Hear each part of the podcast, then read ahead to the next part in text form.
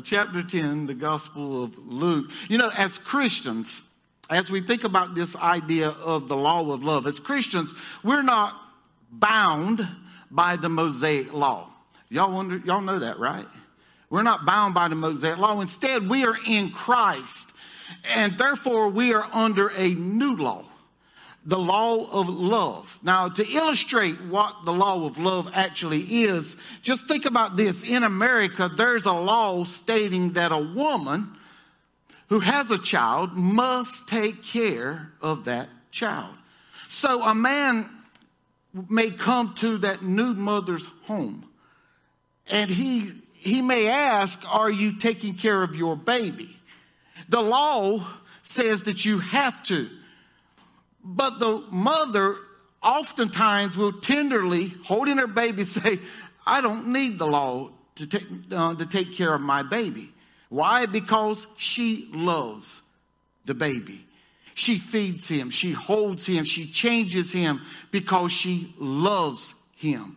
So she no longer needs the law because she's because she just loves the baby. We no longer need the law of Moses, the Mosaic law, because we're in Christ, and because we're in Christ, we should love. Amen? You know,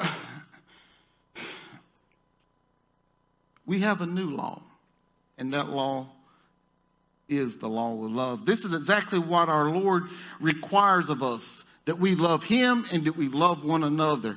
And in today's text, Jesus gives us an illustration to help us see if we truly want to please him, then we serve under the new law, the law of love.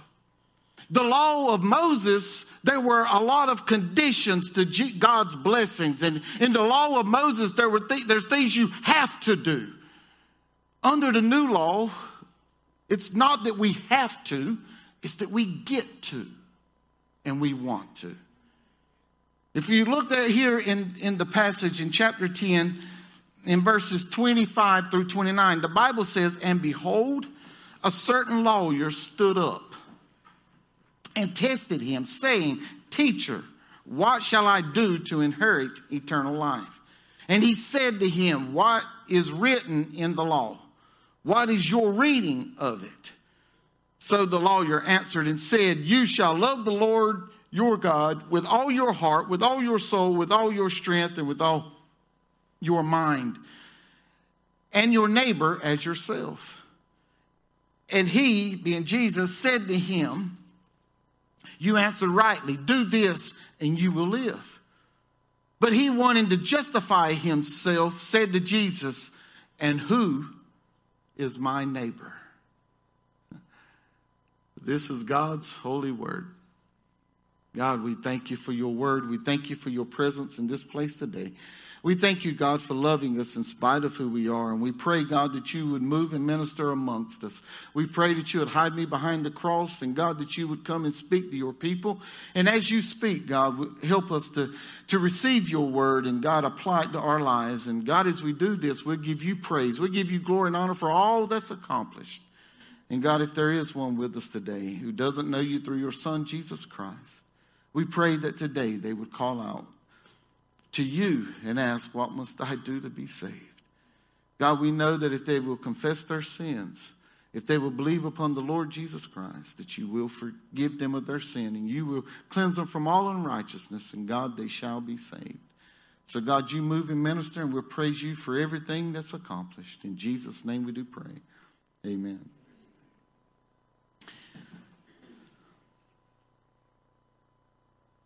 In today's text, a lawyer here attempts to set a trap for Jesus. Now, this is the, his first and his biggest mistake is he thinks he can trap Jesus. It tells us how little he thought of Jesus. It tells us that he hasn't made Jesus his Lord and Savior. It tells us that he thought of Jesus as just another man. He thought of Jesus maybe, maybe as a prophet, maybe as a, a teacher, but he didn't think of him as God. For if he'd have thought of him as God, he wouldn't have attempted to try and trap Jesus. There in verse 25, it shares with us that the lawyer, someone who is skilled in the art of twisting words to meet his or her desired outcome. Now listen, when you want to raise your children and grandchildren to, to think that they that they really want to be a lawyer, this is exactly what lawyers are. And this is exactly what lawyers do.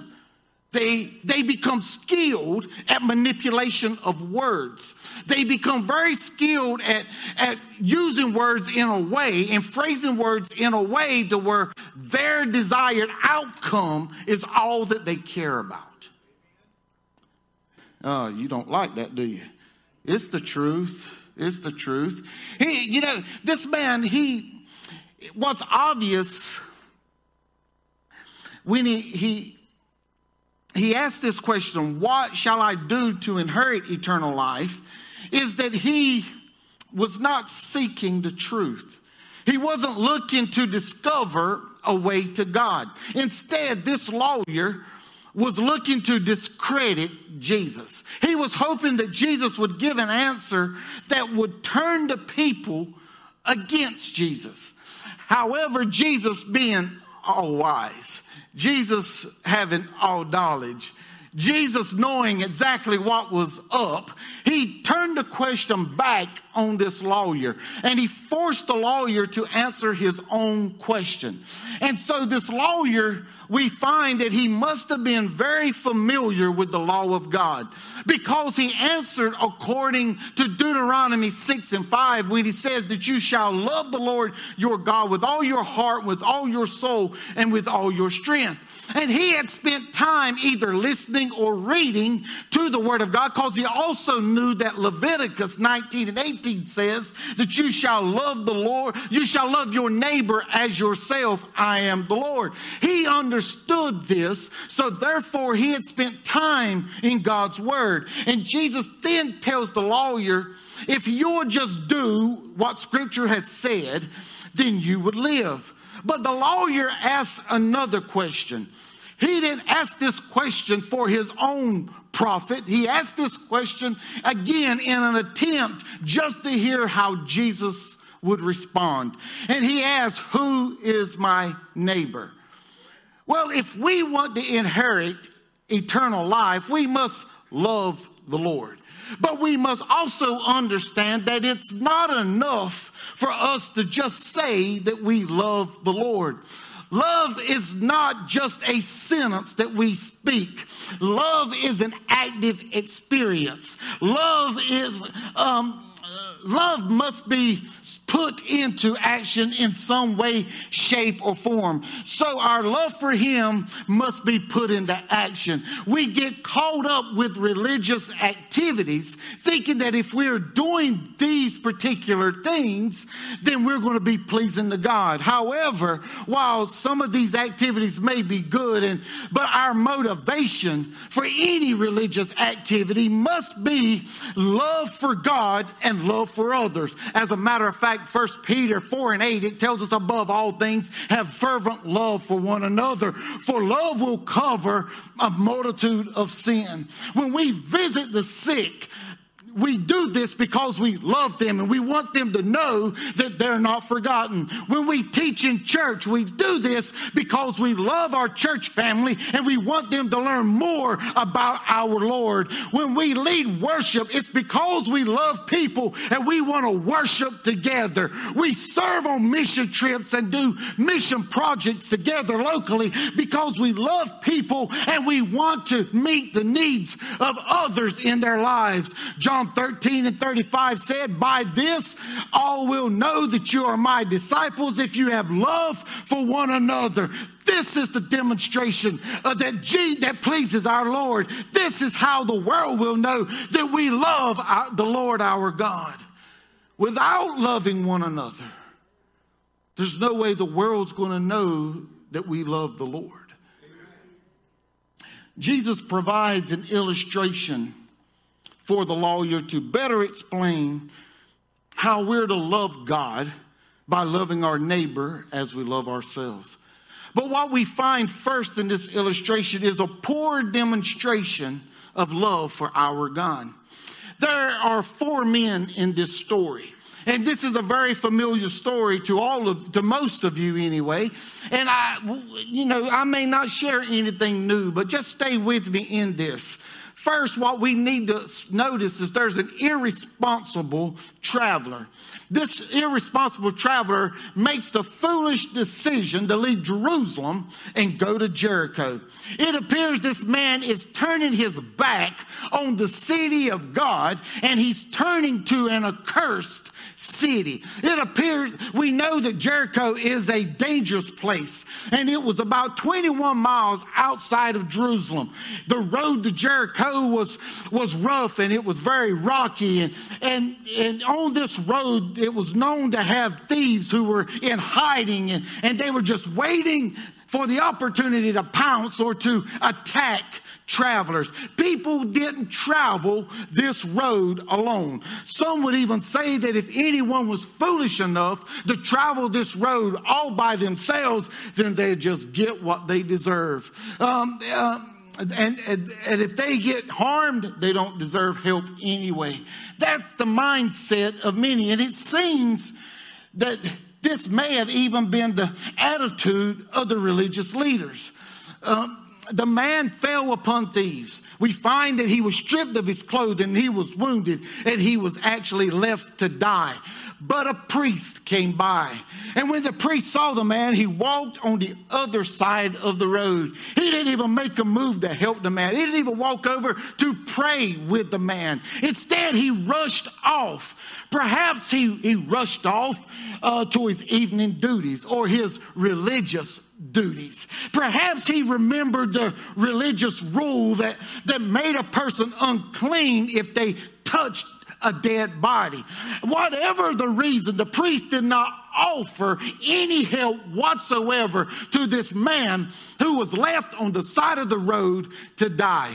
He put his religious work, his religious activity before helping someone in need. Oh, what a poor demonstration of the, of loving your, our God. Listen, but there was a Levite who also came by. It wasn't just the priest, but a Levite walked by later. He walked over to get a good look at this wounded man. And after seeing the man, he walked over to the other side of the road. At least he was willing to go and see that the man was hurt. But that's all he done. And then he walked over to the other side of the road. the this Levite failed to help the wounded man, perhaps for being afraid of being identified with robbers, or he may have feared that the robbers might still be lurking around and, and they would pounce on him if he if he was uh, if he helped this man any at all. Honestly, we can't help but think that these religious men may have been a bit shady.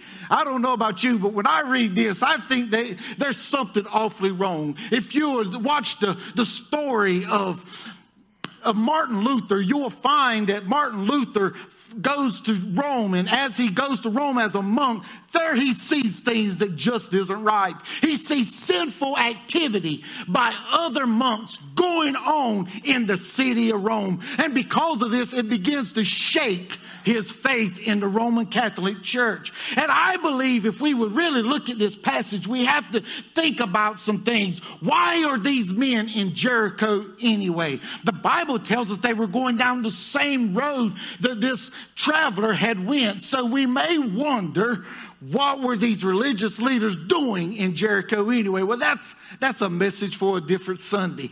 I want us to understand this. Before we can stick our spiritual noses up at the priest and the Levite, we have to say, or, or before we can say that we can't believe that they did not offer any help to their own countrymen, we need to do a real assessment of our own lives. And I'm, I'm talking about me as well. Uh, since we've been saved, now, since we've been saved, unsaved, you're out of this right now. Don't, you don't have, I want you to listen to this, but this doesn't apply to you in the moment.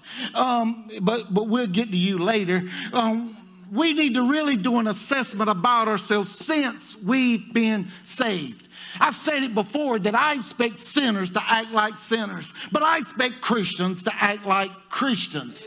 We have never, have we ever looked in, at someone in real trouble, but because of their lifestyle we've uh, that they've chosen, we sort of felt like they got what they deserved, or we turn a blind eye to them. To them, maybe they're dabbling with drugs, and they knew better because they were raised in the church. So, so why in the world are we going out of our way to help them? Have you ever thought about that? Maybe they decided to live in rebellion to God by living in a same-sex relationship.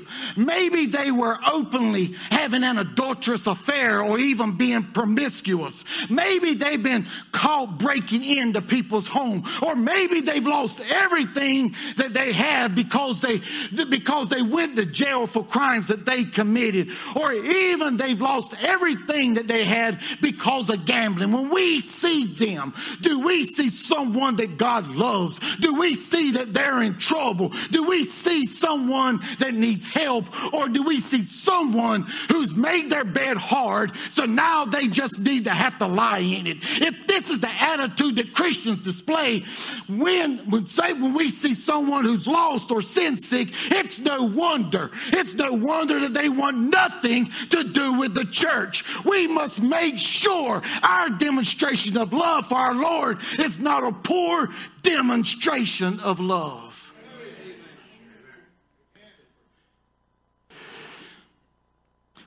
But in this narrative, we don't just see a poor demonstration of love.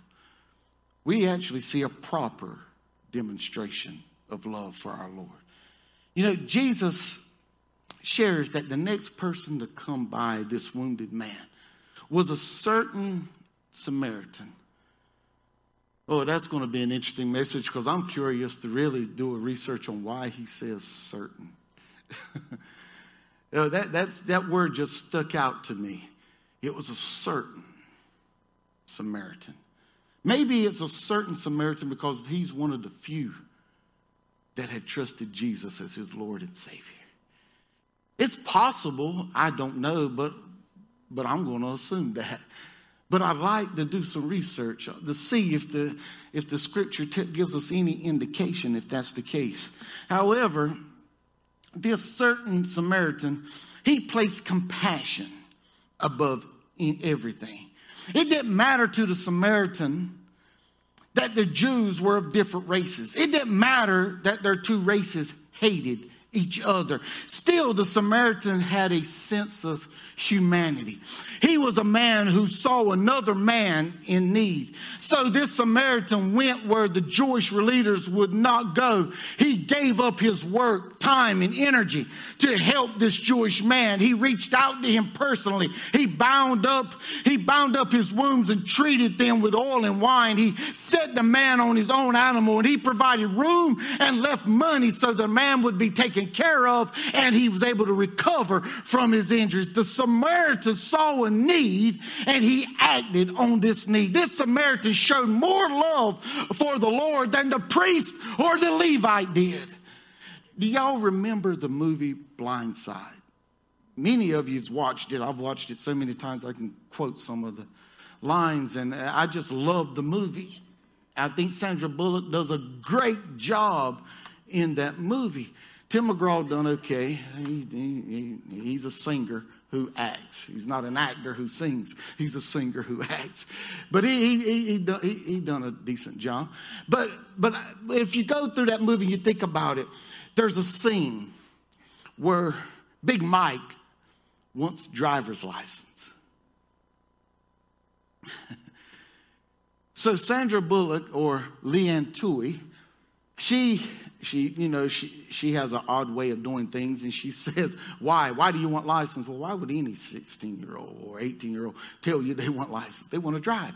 Well, she goes to doing some research. And when she does this research, she finds that uh, at, from the DMV that she needs to go to social services. She goes to social services and finds that he's a ward of the state and that she could just go through the proper paperwork and that she could adopt him. And she asked the question You would let me adopt him without even contacting his mother. In that moment, she was thinking about Big Mike's mother, a drug addict who had children strode everywhere and she didn't even know all their names or the fathers of the children. But she was concerned about her. She finds the project area in which this woman is located. And as she goes, as she tells her that who she is and that she they've been taking care of, of Big Mike. And of course, well, you, you, know, the state's paying you to do this, right? She said, No, no, we, we're just wanting to help him. And when the woman finds out they're getting nothing for this, her statement is, You must be a fine Christian lady. And her response was, I try to be. You remember that? It's because this stranger was showing love to this woman's son, whom this woman couldn't take care of, that she automatically thought she was a fine Christian woman. As a matter of fact, when she does tell Leigh Anne Tuohy where she can get the information to get his birth certificate, she begins to weep. And Leigh Anne gets up and goes and sits beside her and holds her hand. This weeping, drug addicted mother who couldn't take care of her children, who didn't know where any of them were at, she showed compassion on her.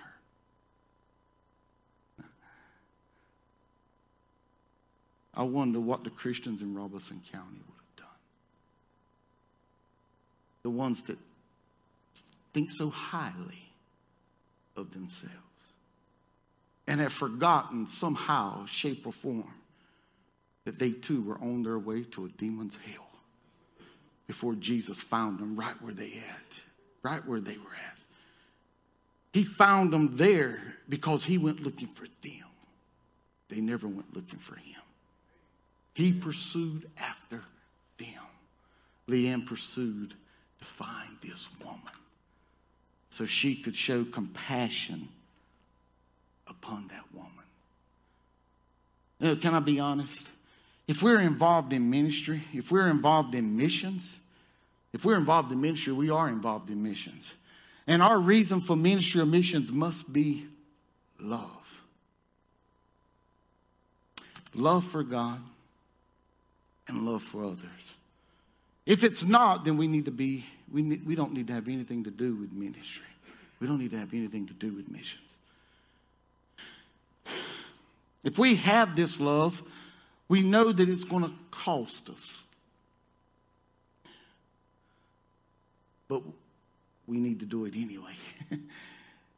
you know, it costs time, it costs energy, and it costs money for everyone who went on that trip. It also cost the church. It cost the church money as well.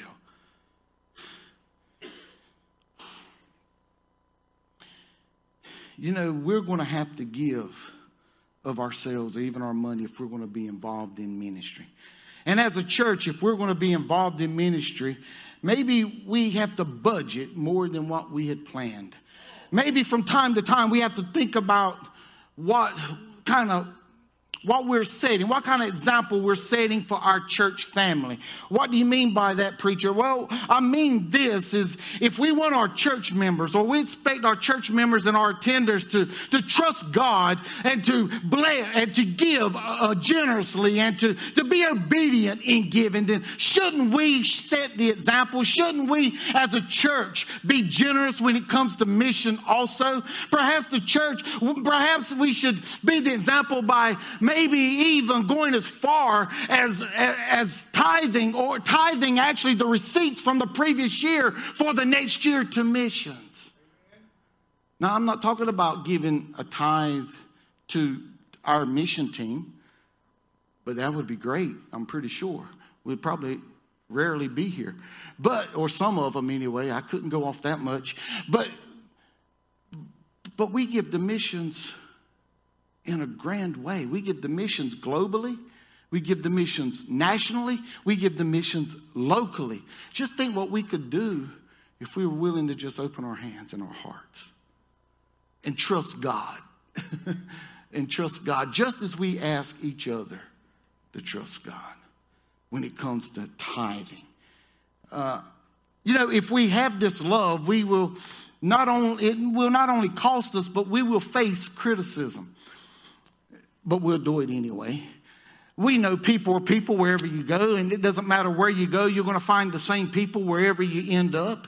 We know that's just how it is in this world. And if we love, if our love for God is demonstrated by loving people unconditionally, then we, we have to understand we will be criticized. People will try to mock us or, or at least mock the love that we're sharing. They will tell you that it's a waste of time. They, they may even try to hurt your feelings, but, but I've shared this in the past when your feelings have been hurt, it's okay if you get over them because you'll have more feelings the very next morning. John 16 and 33 says, These things I have spoken to you, that in me that you would have peace. In the world you will have tribulation, but be of good cheer. I have overcome the world. So don't let critical people stop you from helping others. Usually people are critical simply because they're jealous. They're jealous. Maybe because they don't have the same gift, or maybe because they didn't think to do it themselves. Well, possibly if they didn't think to do it themselves, God just hasn't laid it upon their heart, and they should just praise God for what He, for you being obedient for what God's laid upon your heart. Or maybe they're just disobedient. Whatever the reason, we shouldn't let the outside world stop us from being a blessing to others, a blessing to God, and God showering us with His blessings. If we're going to love God and love others, if we're going to practice the law of love, we must show compassion for those who are hurting. How do we how do we show compassion to them? By reaching out to them. We do what is in our power to meet their need. And what's not in our power, then we seek God on their behalf. And we go to the Lord in prayer and we seek Him to meet their need. Folks, this is ministry. Any area of ministry is missions.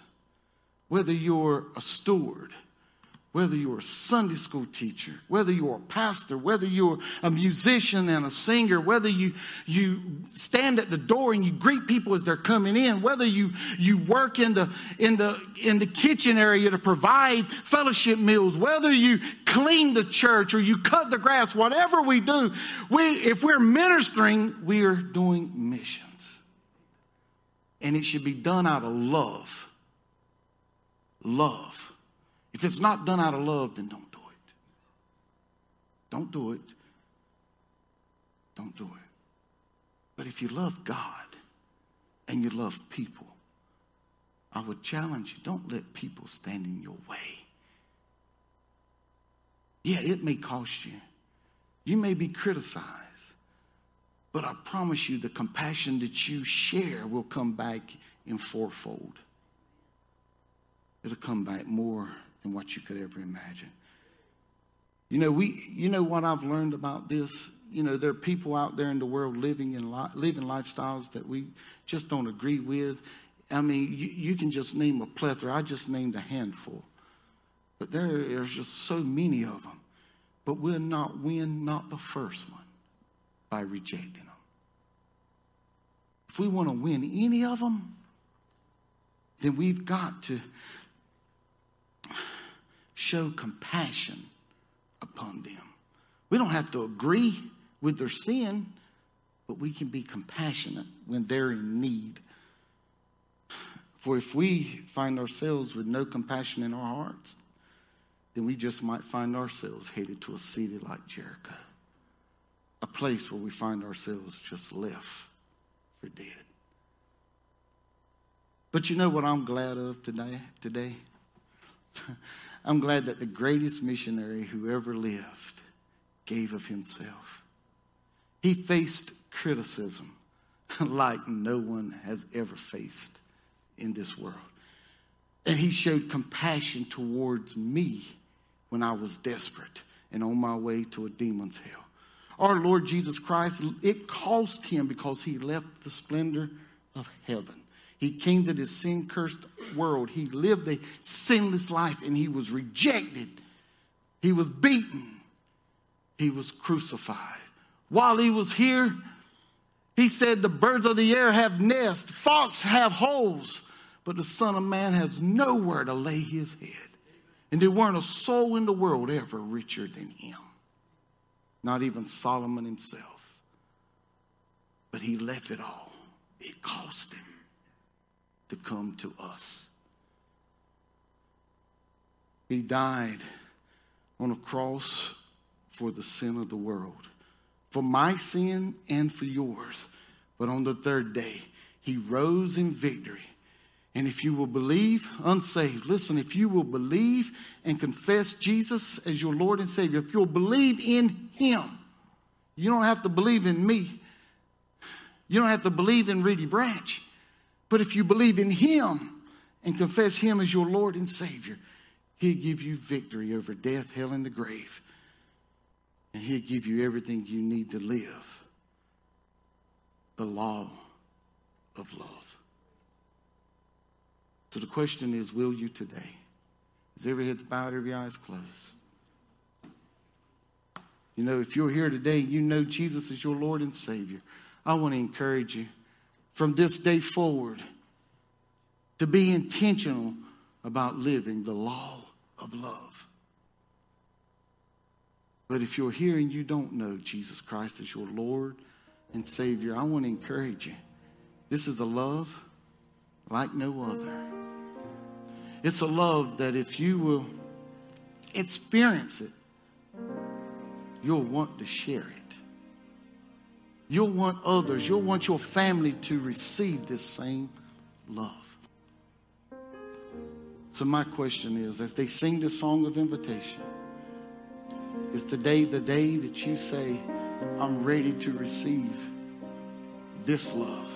I'm ready to experience the law of love so I can love others because God first loved me. Would you come?